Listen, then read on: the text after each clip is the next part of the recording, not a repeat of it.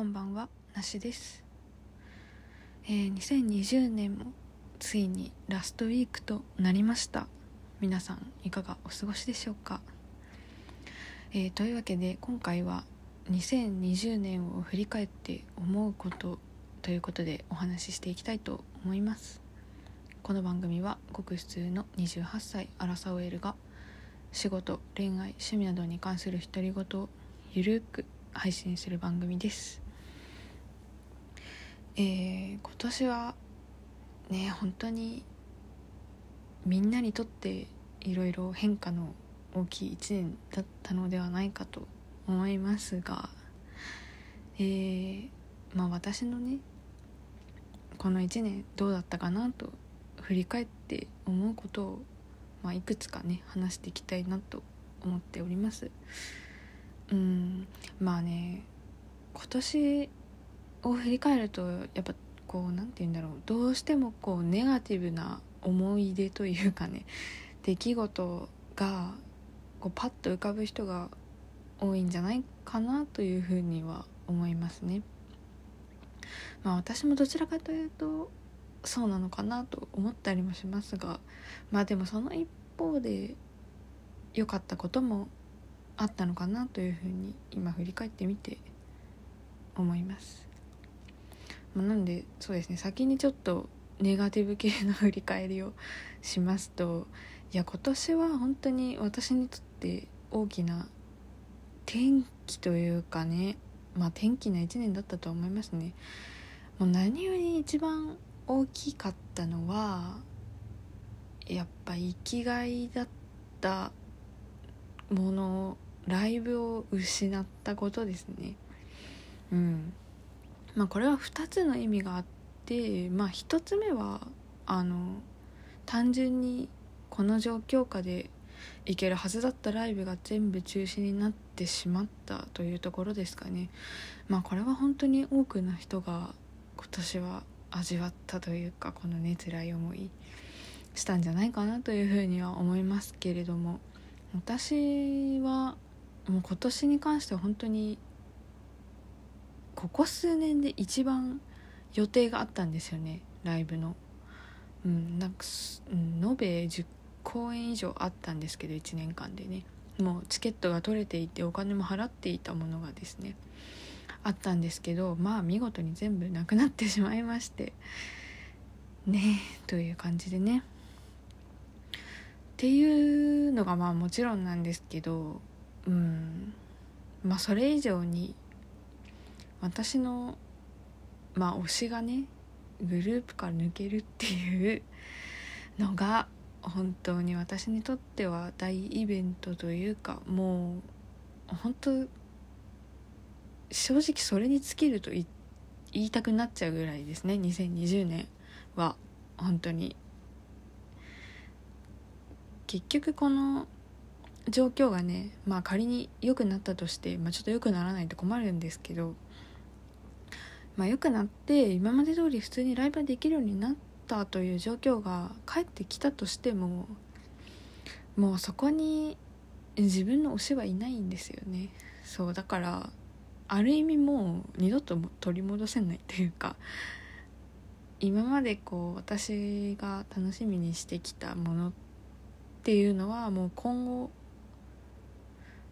取り戻せないんだよなっていう思いにどうしても駆られてしまう年でしたね。っていうか今後もずっとそうなのかなって思いますね。もしかしたらまあ時間がね多少は解決してくれるのかもしれないんですけどいやでもきっと私はやっぱあの頃が一番楽しかったなって言ってると思います。もし何か別の形であの楽しんでいたとしてもうん。やっぱりこうアイドルとして輝いていたあの頃というか私が好きだった形っていうのはもう帰ってこないんだなっていうふうに思いますね。まあ誰のことだよって思う方は過去の配信を漁ってみればとてもよくわかると思います。まあというかこの話だけで大体さしねなんとなくわかる人もいるかもしれないですね。うん。そうなのでなんか生きがいというか趣味を失ったのでこうどうやって生きていったらいいかよくわからない1年というかまあ半年になりますかねあれが6月ぐらいの出来事だったのでね半年過ごしてますけどちょっとこれからどうしていこうかなっていうやっぱあれほどの熱量を持てるものっていうのはなかなかもう見つからないのかなっていうふうに正直思っています。はいというのが私にとって2020年一番大きな出来事でしたね本当に。もう今年はそのライブをあの年明け本当に心の底からすごい楽しみにしてたので、まあ、それがなくなったっていうだけでももう正直大ショックなんですけどもうその上もうそのね二度といつかできるねももうないわけですよ。というのが本当に辛いですね。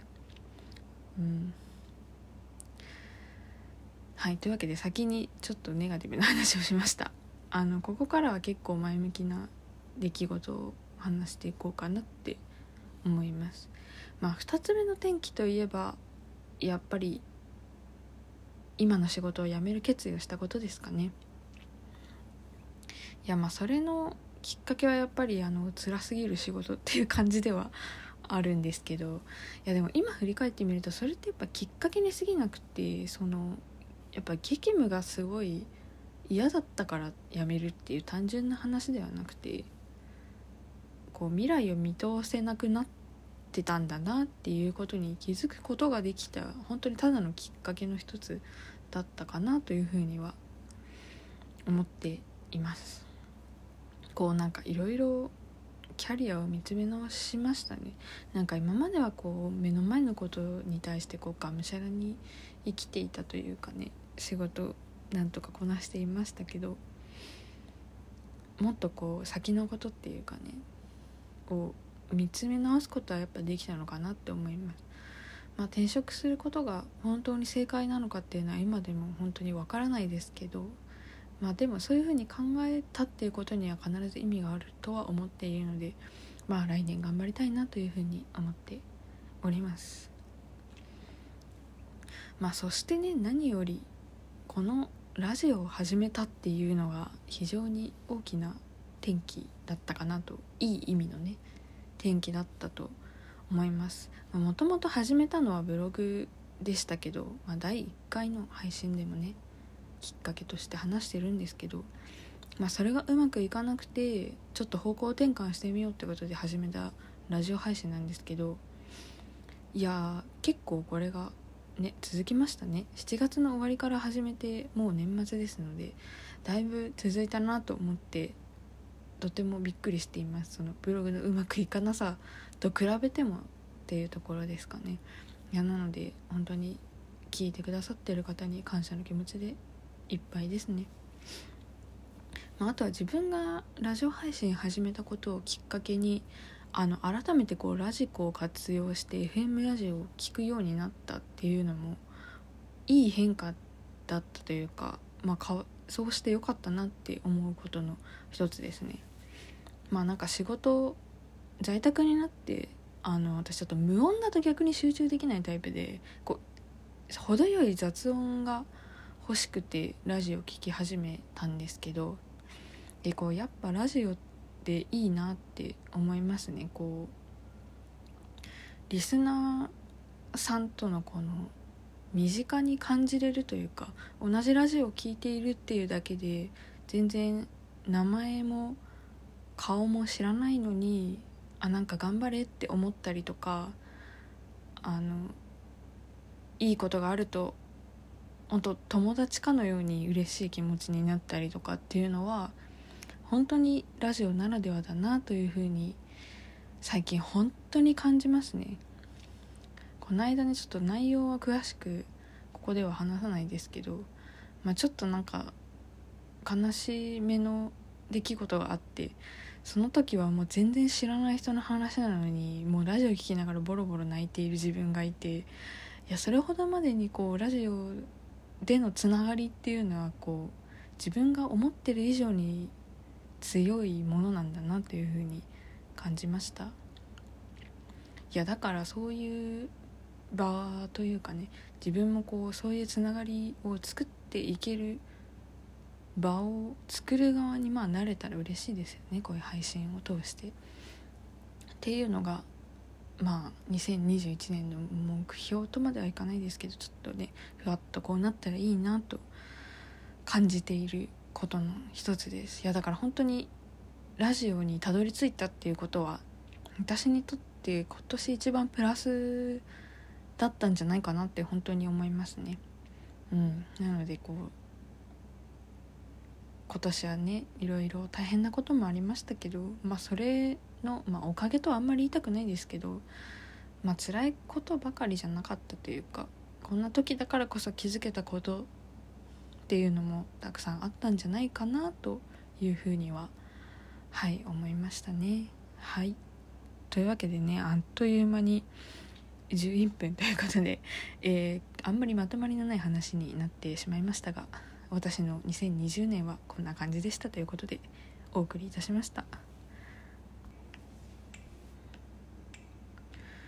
はいというわけでえー、なしラジオは今回の配信が2020年最後の配信にしようかなと思っております。はいなので次回の配信はまた来年ということになりますが、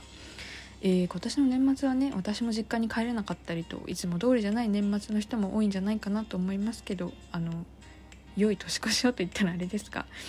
はいまあいい年をね迎えられるように過ごしていければなと思います。皆さん今年を本当にありがとうございました。また来年もなしラジオをよろしくお願いいたします。では良いお年を。お相手はなしでした。バイバーイ。